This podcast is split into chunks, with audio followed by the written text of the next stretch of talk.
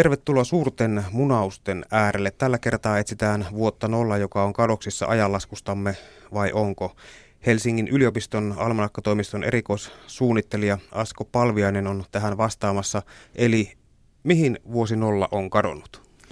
No tässä vuosi nolla tilanteessa on se, että, että vuosi nolla oikeastaan ei ole kadonnut, koska se ei ole koskaan edes ollutkaan.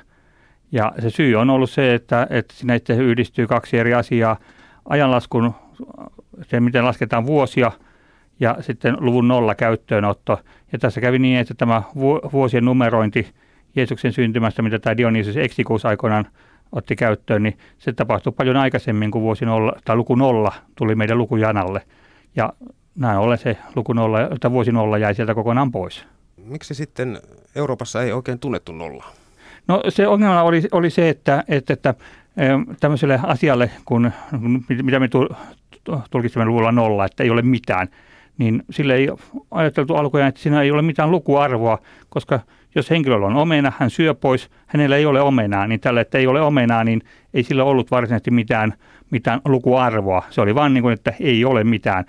Ja kreikkalaisillakin tässä oli luku, pitkissä luvuissa, niin lukujen välissä oleville nollalle oli annettu niin kuin tyhjän paikan merkki.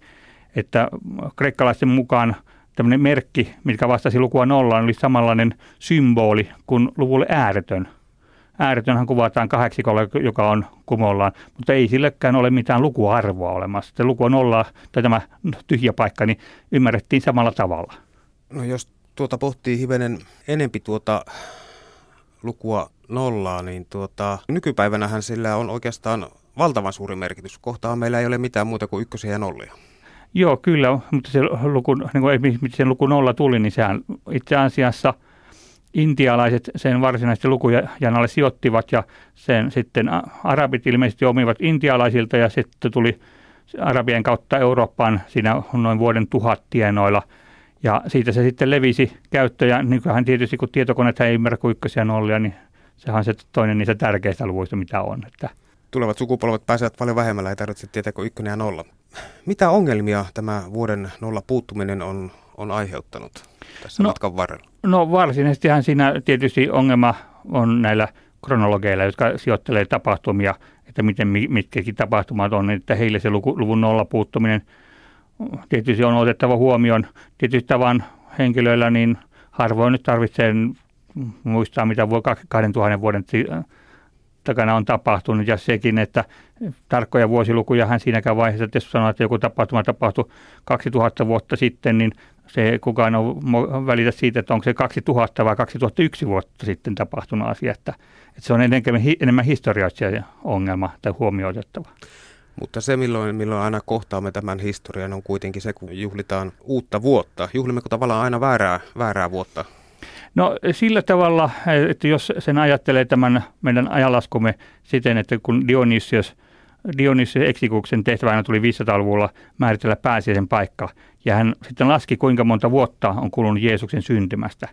Ja että jos me ajatellaan sitä, tätä ajanlaskua Jeesuksen syntymään, niin se on aivan varmasti väärä väärä. Mutta sitten jos me ajatellaan, että se nyt sitten on joku vuoden tai ajanlaskun alku, esimerkiksi se, että puhutaanko jälkeen Kristuksen syntymän vai jälkeen ajanlaskumme alun. Jos ajatellaan jälkeen ajanlaskumme alun, niin eihän sillä sitten ole mitään, että se on vain joku noll, tai ajanlaskun alku jossakin historiassa, niin silloinhan se on, vuosiluku on oikein, mutta sitten tietysti jos lähdetään laskemaan Jeesuksen syntymästä, niin sitten se, että onko Jeesus syntynyt sitten esimerkiksi neljä vuotta tai 6-7 vuotta ennen ajanlaskumme alkua, niin se on sitten taas sitten oma kertomuksensa. Eli, eli käykö tässä nyt sitten sillä tavalla, että kun me juhlitaan ää, nykykalenterin mukaista uutta vuotta aina, niin se on tavallaan sitten tällainen niin kuin ateistien rituaali? No se, kukin voi sen ymmärtää omalla tavalla. Yle Puhe. Helsingin yliopiston almanakkatoimiston erikoissuunnittelija Asko Palviainen, onko vuosi nolla kadoksissa muita kulttuureilta vai koskeeko tämä moka vain nimenomaan sivistyneitä länsimaita? No se monissa kulttuureissa lasketaan ajatelusta maailman synnystä. Ja tietysti sitten se, että haluaako se ottaa sen maailman synnyn vuoteen nolla, niin vai lasketaanko vain niin vuodet siitä yksi, kaksi eteenpäin. Että se, nyt tietysti puolet maapallosta käyttää nyt tätä meidän ajanlaskua, niin se ehkä sanotaan puolelle maapallolla nyt on sitten jonkinlainen, jos halutaan pitää ongelmana, niin on. mutta muillakin kulttuureilla nyt, joillakin sitä vuotta nolla nyt, kun se sijoittuu heidän mielestään maailman alkuun, niin se nyt tietysti ehkä ole mikään ongelma heillä. Kun näistä muista kalenterista puhutaan, niin otetaanpa esimerkiksi vaikka Maijat. Maijoillahan oli tunnetusti kehittynyt kalenterijärjestelmä, niin, oliko siinä nolla? Osatko sanoa tätä? Heillä oli, oli kyllä nolla, luku nolla tiedossa. Eli heillä oli, tai siis se oli semmoinen symboli, mitä he käyttivät nolla, nollana. Eli kun tässä pitkässä luvussa, mistä nyt tässä muutama vuosi sitten puhuttiin, kun tämä 13 baktunia tuli täyteen, niin, niin, niin, että heillä oli tämä nollamerkki merkki kyllä käytössä – käytössä sitten, että miten heillä luku, oliko heillä miten luku suoralla varsittiin nollaa sitten, niin sitä mä en muista, muista mutta kyllä niin kuin, se tunsivat niin kuin, ainakin symboliarvona nollan. No tässä sitä vaan porskutellaan, vaikka, vaikka tämä tuli täyteen tämä Maijeen kalenteri. Mistähän se kertoo, osaatko? No se, se siis se ei se, sen suurempi ongelma, se on jaksollinen kalenteri ihan tavalla, tavalla kuin meidänkin. Eli 21.12.2012 tuli tämä 13 baktunia täyteen, niin ei se seuraava vaan päivä lisää. Se on ihan sama kuin meillä joulukuun viimeisenä päivänä, niin ei se maailmanloppu tule siinä. Sitten aloitetaan seuraavan vuoden tammikuun alusta. Mutta he olivat kuitenkin tehneet sitä tänne asti ja sitten se oli loppunut ikään sitä, sitä no se, sen mukaan, että... No se, se, se vaan, että heille, se, kun se tuli se 13, niin se oli 13.0.0.0.0.1, mutta sinne muista tuliko ihan vain oikea määrä nollia siihen, mutta, mutta se ei sen, se vaan niin kuin syklinen kalenteri, että joka, kun yksi kalenteri täyttyy, niin lähdetään seuraavasta liikkeelle ihan samalla tavalla kuin se on meidän. Heille vaan tämä, tämä Baktun on vain hirmuisen pitkä aikajakso. Meillä tämä vuosi on vain nyt sitten 365 päivää, joka me olemme tottuneet siihen, että vuosi vaihtuu ilman se suurempia kuin ehkä ilotulitusrakettien ja tinavalaamisten kautta, mutta ei siinä mikään maailmanloppu tule. No miten sitten muslimeilla ajanlasku? He läht, heillä tässä historiakalenterissa – he lähtee laskemaan siis vuosia Muhammedin paosta Mekasta Medinaa. Eli että, että heillä on niin tämmöinen kiinnekohta ja tosi heidän vuotensa on nyt poikkea sitten pituudessa meidän vuodetteen, koska heidän vuosi perustuu kuukausiin, eli kuun vaiheisiin. Heillä 12 kuu, kuukautta on vuosi. Ja kun se on 11 päivää lyhyempi kuin aurinkovuosi, niin heidän ehdottomasti vuosi on lyhyempi kuin mikä, mitä me käytetään. Mutta ei se siinä suhteessa sen sen isompi ero siinä ole sitten. Että no entä juutalais, juutalaista ju, Juutalaisilla se vuosi laske, niin kuin heidän laskevat vuosia maailman synnystä. Hmm. No mitä, mitähän kalenteria tässä kannattaisi tunnustaa, että, että tuota saisi mahdollisimman vähän niin kuin vuosia syntymästä itselleen? No se, se on vähän, mit, mit, kaikissa kalenterissa on omat, omat erikoisuutensa ja tällä tavalla, että se on vähän vaikea sanoa, että – voi löytyä hyvinkin erilaisia kalentereita, mutta... mutta Erä, eräs tapa nuorentaa itseä on löytää, löytää sopiva kalenteri ja tulkita oma ikäisen mukaan. Niin... Kyllä, tietysti jokuhan sanoi, että kun että mitä tapahtuu sitten, kun jos on syntynyt karkauspäivänä, niin syntymäpäiviä ei ole kuin joka neljäs vuosi, mutta, hmm. mutta totta kai heilläkin nyt tietysti, että pitävätkö sitten helmikuun viimeisenä vai maaliskuun ensimmäisenä, se on sitten heidän mietintää. Aika rientää, kypsyy ja parantaa haavat, mutta mitä aika oikeastaan sitten on, kun ihmiskunta on etsinyt siihen vastausta koko olemassaolonsa ajan? Mitä aika on? Niin, se on mitä me ymmärrämme, vaan se, että jos katsomme kelloa, että kuinka sekunti viisari liikkuu, niin se on määritelty, että se on sitä aikaa. Hmm. Joku vastaus kuuluu, että aika on rahaa. Ää, niin, se voi olla, että jos me menemme kysymään joltakin ää, liike-elämästä, niin se voi olla, että aika on rahaa. Mitä aika sinulle merkitsee? Aika paljon itse asiassa. Se on vähän vaikea sanoa niin oikeasti lyhyesti ytimekkäästi, mutta se on tietysti kaikki mahdollinen, mitä se niin sanotaan, että henkilö, jolla on kello, tietää ajan ja henkilö, jolla on kaksi kelloa, ei voi olla koskaan täysin varma. Kyllä, ja itselläni on parhaimmillaan kolme ja neljä kelloakin ollut käytössä, ja sehän sitten on ollut vielä suurempi ongelma, kun kaikki ne näyttää aina eri aikaa. Helsingin yliopiston almanakkatoimiston erikoissuunnittelija Asko Palviainen, mitä mahtoi olla ennen aikaa? todennäköisesti aikaa on kyllä ollut aina, mutta se, että miten me sen ymmärretään, ymmärretään niin on muuttunut. Että esimerkiksi ajatellaan joskus aikoinaan, kun Suomessa sanotaan nyt, että mennään tuhansien vuosien päälle, että jos sanotaan että metsästyskulttuuri, niin kyllä silloinkin se aika oli, mutta se oli vähän niin kuin määrit, ymmärrettiin toisella tavalla. Että esimerkiksi voisi ajatella, että joku metsästäjä saattoi sopia kauppian kanssa, että tavataan jonkun niemen kärjessä – viidennen täyden kuun jälkeisenä kolmas päivä viidennestä täydestä kuusta.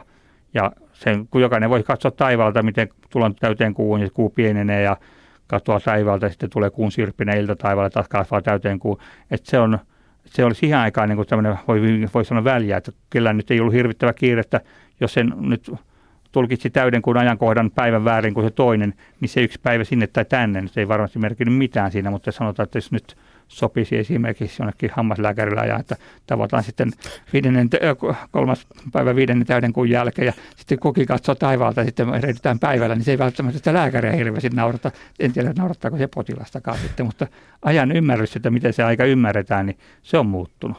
Nykyään ollaan todellakin hyvinkin tarkkaa sen mukaan, että sekuntikellon mukaan, että itsekin kun näin yliopistolla luentoa, niin kyllä se niin kuin aina kun kello näyttää 15 minuuttia yli tasan, niin silloin aloitetaan pitää luentoa. Sitten jos joku henkilö myöhästyy, niin se on, siis hänen kellonsa näyttää väärää aikaan, se on ikävä juttu luennoitsijalla, kuitenkin on se aina se oikea aika.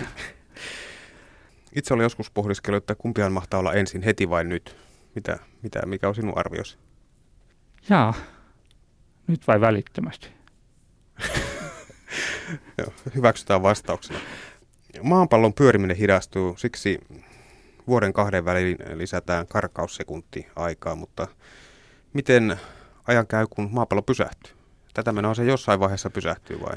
Joo, se, että, että pysähtyykö se ja missä vaiheessa, niin, niin se, että kuu pikkuhiljaa etääntyy maapallosta, sitten ajatellaan, että maapallokin kääntää lopulta saman puolen kohti kuuta, mutta se tapahtuu siinä vaiheessa, kun kuukausi olisi, joskus oli sitten kuukausi olisi 57 nykyistä päivää sitä voi nyt arvata, että ei se nyt ihan huomenna tapahdu. Se tapahtuu joskus kaukana tulevaisuudessa. Ja se, että on, olemmeko me täällä, no minä varmaankaan en ole täällä, mutta onko ihmiskunta täällä, niin se on sitten vähän toinen kysymys.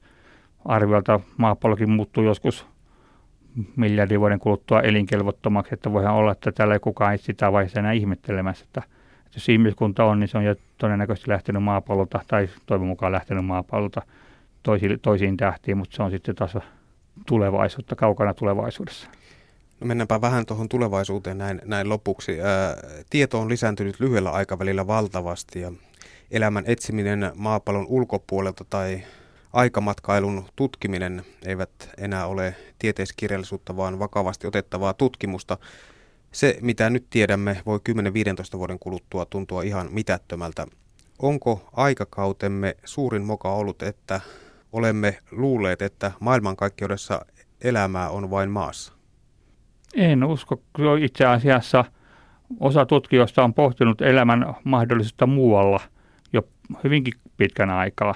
Sitä, kun sitä vain ei pystytty millään tavalla todentamaan, niin sitä pidettiin tämmöisen vähän niin kuin enemmänkin huuhaa, huuhaa tieteenä. Ja eräskin tutkija totesi jossakin haastattelussa, että, että nykyään hän uskaltaa tunnustaa, että hän tutkii elämän mahdollisuuksia muualla. Että kymmenen vuotta aikaisemmin, niin hän, jos hän olisi tämän sanonut ääneen, niin hän olisi saattanut apurahan saamisesta loppua siihen, koska tätä olisi pidetty niin kuin, niin kuin, että heitetään rahaa hukkaan. Että kyllä osa tutkijoista on pohtunut tätä hyvinkin pitkään, pitkään todennäköisesti enemmän omissa tutkijankammioissaan kuin julkisesti estradilla kaikille yleisölle. Ja nythän kun noita satelliitteja ammutaan tuonne taivaalle ja ne vuosikaudet menee eteenpäin, niin koko ajan tulee enempi tietoa siitä, että tavallaan varmuutta siitä, että elämälle suotuisia olosuhteita on muuallakin kuin maassa. Se riippuu vain siitä, että minkälaista elämää on. Mutta... Niin, se, se on se, se että, että kun me pohdimme, minkälaista elämä on, niin se on aina ongelmana se, että jos katsoo piirroksia, jossakin kysytään, että minkälaisia on elämä, niin kuin muu, to, jollakin vieraalla planeella olevat elämänmuodot, niin josin kumman syystä heillä on aina yksi pää, kaksi kättä, kaksi jalkaa.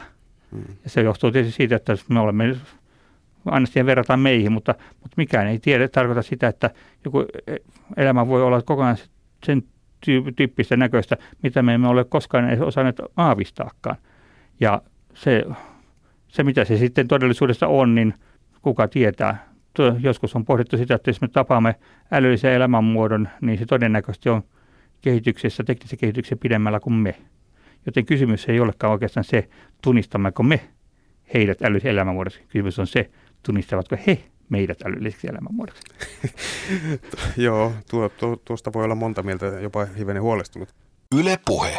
Helsingin yliopiston almanakkatoimiston erikoissuunnittelija Asko Palviainen, millainen tieteenala aikamatkailu on nykyään? Siis no se on pohdintoja, miten tämmöistä aikamatkailu on mahdollista, miten se olisi mahdollista, mutta se, että se kokonaan toinen kysymys on se, että missä vaiheessa ihmiskunnan tekninen kehitys on niin pitkällä, että se mahdollistaisi ihmiskunnalle aikamatkailun. Se on todennäköisesti kaukana tulevaisuudessa, mutta miten kaukana, niin sitä on vaikea arvioida. Mutta se pohdinta siitä, että miten tämä voisi tapahtua, niin siitä itse asiassa on hyvinkin paljon tutkimusta. Ja sitä, sitä ihan tosissaan, tosissaan tehdään. Millaista tämä aikamatkailu, nyt spekuloidaan vähän ja heitellään ajatuksia ilmaan, tuota, minkälaista se voisi olla? No se voisi olla siis sitä, että, että voidaan matkustaa nopeasti paikasta A paikkaan B. Että sen sijaan, että jos ajatellaan sitä, että jos me halutaan ajatella aikamatkailua siten, että matkustetaan jollekin vieraalle taivaan kappaleelle, niin se, että jos me ajatellaan, että joku lähin tähti valo, valolla kuluu neljä vuotta, avaruusaluksella kuluu vielä pidempi aika. Että voidaanko me eräällä tavalla avaruutta kaareuttaa niin, että eräällä tavalla se tähti tulee onkin lähellä meitä, että me voidaan niin kuin nopeasti hypätä eräällä tähdestä toiselle, toiselle kun me, voisiko sanoa, että kaare, kaareutetaan avaruutta keinotekoisesti jollakin aikamatkailulaitteella tai muuta vastaavaa, tai matkustetaanko me sitten, jos ei mennä muihin taivaan kappaleisiin, niin jossakin maapallolta voidaanko me matkustaa esimerkiksi, että katsotaan lauantain lottonumerot ja siirrytään viikon päähän aikaisemmin ja käydään, käydään tekemässä lottokuponkia ja palataan takaisin sitten omaa aikaa katsomaan, että voitettiin, voitimmeko me nyt sitten seitsemän oikein, mutta mutta jos, jos, tähän, jos tähän, tähän löytyy jotain ratkaisuja, niin tuota pistä ihmeessä sähköpostia tulemaan. Joo, no siinä, siinä on, tämäkin itse asiassa on pohdittu tilanne, että voisiko tehdä näin, näin sitten. Tai sitten se, että tämä kuuluisa niin sanottu isoäidin ongelma tai isoisän ongelma, se, että henkilö matkustaa uh, menneisyyteen – tekee jonkun toimenpiteen, joka johtaa hänen isovanhempansa kuolemaan, kun hän on lapsi, niin hän tekee oman olemassaolonsa mahdottomaksi. Se, että sitten tässä on erilaisia pohdintoja siitä, että onko ajalla joku tämmöinen suojamenetelmä, että se estää tällaisen, että tehdään joku muutos menneisyydessä, joka vaikuttaa tulevaisuuteen. Että esimerkiksi se, että jos matkustettaisiin todellakin viikon päähän tekemään lottokopoonkia, niin tapahtuisi joku eh, tapahtuma, joka estäisi tämän että, että voi hyötyä menne, niin kuin, että matkustamalla menneisyyteen, että liukastutko jonkin banaanin kuoreen ja palatkin takaisin omaan aikaan ilman, että pystyt jättämään mitään lottokuponkia tai jotain muuta vastaavaa, niin tämä on sitten just myöskin, mitä on erilaiset tutkijat pohtineet, että, että onko joku tämmöinen suojalauseke aikamatkailussa, että, että et voi tehdä mitään muutoksia menneisyydessä, mikä voisi vaikuttaa tulevaisuuden tapahtumiin tämä on oikeastaan aika mykistävä, mutta t- oleellista on kuitenkin, että tätä ihan tosissaan tutkitaan. Kyllä. Ja se jää nähtäväksi sitten. Onko mitään arvioita siitä, että, että kauanko kenties täl, menee, kun tällainen voisi olla mahdollista? Se on vähän vaikea sanoa, koska se, se että miten tämmöinen, tämmöinen uh, voidaan rakentaa tämmöinen, mikä mahdollistaa aikamatkailu. Siinäkin on semmoisia joskus jotkut tutkijat esittäneet, että, että puhutaan jonkinlaista vaikka, käytetään nimitystä madon reikä, vaikka se nyt ajat, lähinnä tarkoittaa maailmankaikkeudessa sitä, että siirrytään paikasta A paikkaan B hyvin nopeasti, mutta jos tämmöinen vastainen kulkureitti olisi menneisyyteen niin, että pystytäänkö me tekemään semmoista, ää, tai minne asti. Että se, jossakin tutkijat on sitä, että siinä vaiheessa me tehdään semmoinen, että, että nyt aletaan rakentaa tämmöistä tunnelia, mistä voidaan matkustaa, niin sä voit matkustaa siihen asti, missä, mihin se tunneli on, mistä se tunneli rakennettiin alkuja, mutta sen taakse ei. Eli tarkoittaa sitä, että jos meillä olisi nyt tekniikka, että me voitaisiin mahdollistaa niin, että sadan vuoden kuluttua henkilö voisi matkustaa tähän aikaan, niin se tarkoittaa, että hän voi matkustaa sen tähän aikaan, mutta hän ei voi matkustaa tästä niin edelle taaksepäin, koska tätä tunnelia ei ole ollut olemassakaan siihen. Mm. Eli että se, että jos haluttaisiin pohdiskella sitä sitten, että jos mennään tähän ajanlaskun mysteeriin, että että koska Jeesus mahdollisesti syntyi ja syntyykö ollenkaan, niin että me matkustetaan sitten taakse tulevaisuuteen, niin jos siellä ei joku insinööri tai ollut tekemässä tätä aikamatkustamisen mahdollista tunnelia, niin tämmöistä ei ole mahdollista tehdä. Mutta lopulta se, että onko siinä sitten olemassa joku ratkaisu, joka mahdollistaa kuitenkin matkustamisen vielä kauemmas menneisyyteen vai ei, niin se on vaikea sanoa. Kun miettii, että mitä on tiedetty jotakin sata vuotta sitten, mitä tiedetään nyt, niin se on hyvin paljon mitä, se voi olla se, että jos minä arvioin sitä, että satojen vuosien päästä, niin se voi olla, että se 50 vuoden kuluttua joku tutkija nauraa selällä, että no niin, niin niinhän sitä mentiin väärin, että oletettiin, että joku kaukana tulevaisuudessa tapahtui, mutta se tapahtuikin paljon aikaisemmin. Kun asiat, mitä se on, niin voi olla hyvinkin pienestä kiinni, että esimerkiksi tässä on ollut aina puhetta siitä, että kun Välimerestä löydettiin laiva, missä oli tämmöinen muinainen laskukone, joka oli hyvin kehittynyt siihen aikaan verrattuna. Se unohdettiin ja voi sanoa, että entäpä jos se laite olisi ollut käytössä koko ajan, mm. että miten pitkälle se matematiikka olisi voinut kehittyä. Että nyt verrattavalla mentiin takapakkia ja sitten nyt matematiikka kehittynyt sen jälkeen jo niin kuin uudestaan. Se samalla, niin pikku, pikkunenkin tapaturma voi olla, että me mennään satoja vuosia taaksepäin, tai sitten joku keksii huomenna jonkun mullistavan ajatuksen ja kaikki asiat onkin toisella tavalla jo parin vuoden kuluttua. Kiitos Helsingin yliopiston almanakkatoimiston erikoissuunnittelija Asko Palviainen. Me jäämme tänne studioon tekemään laskukaavoja, miten avaruutta kaareutetaan. Kiitoksia.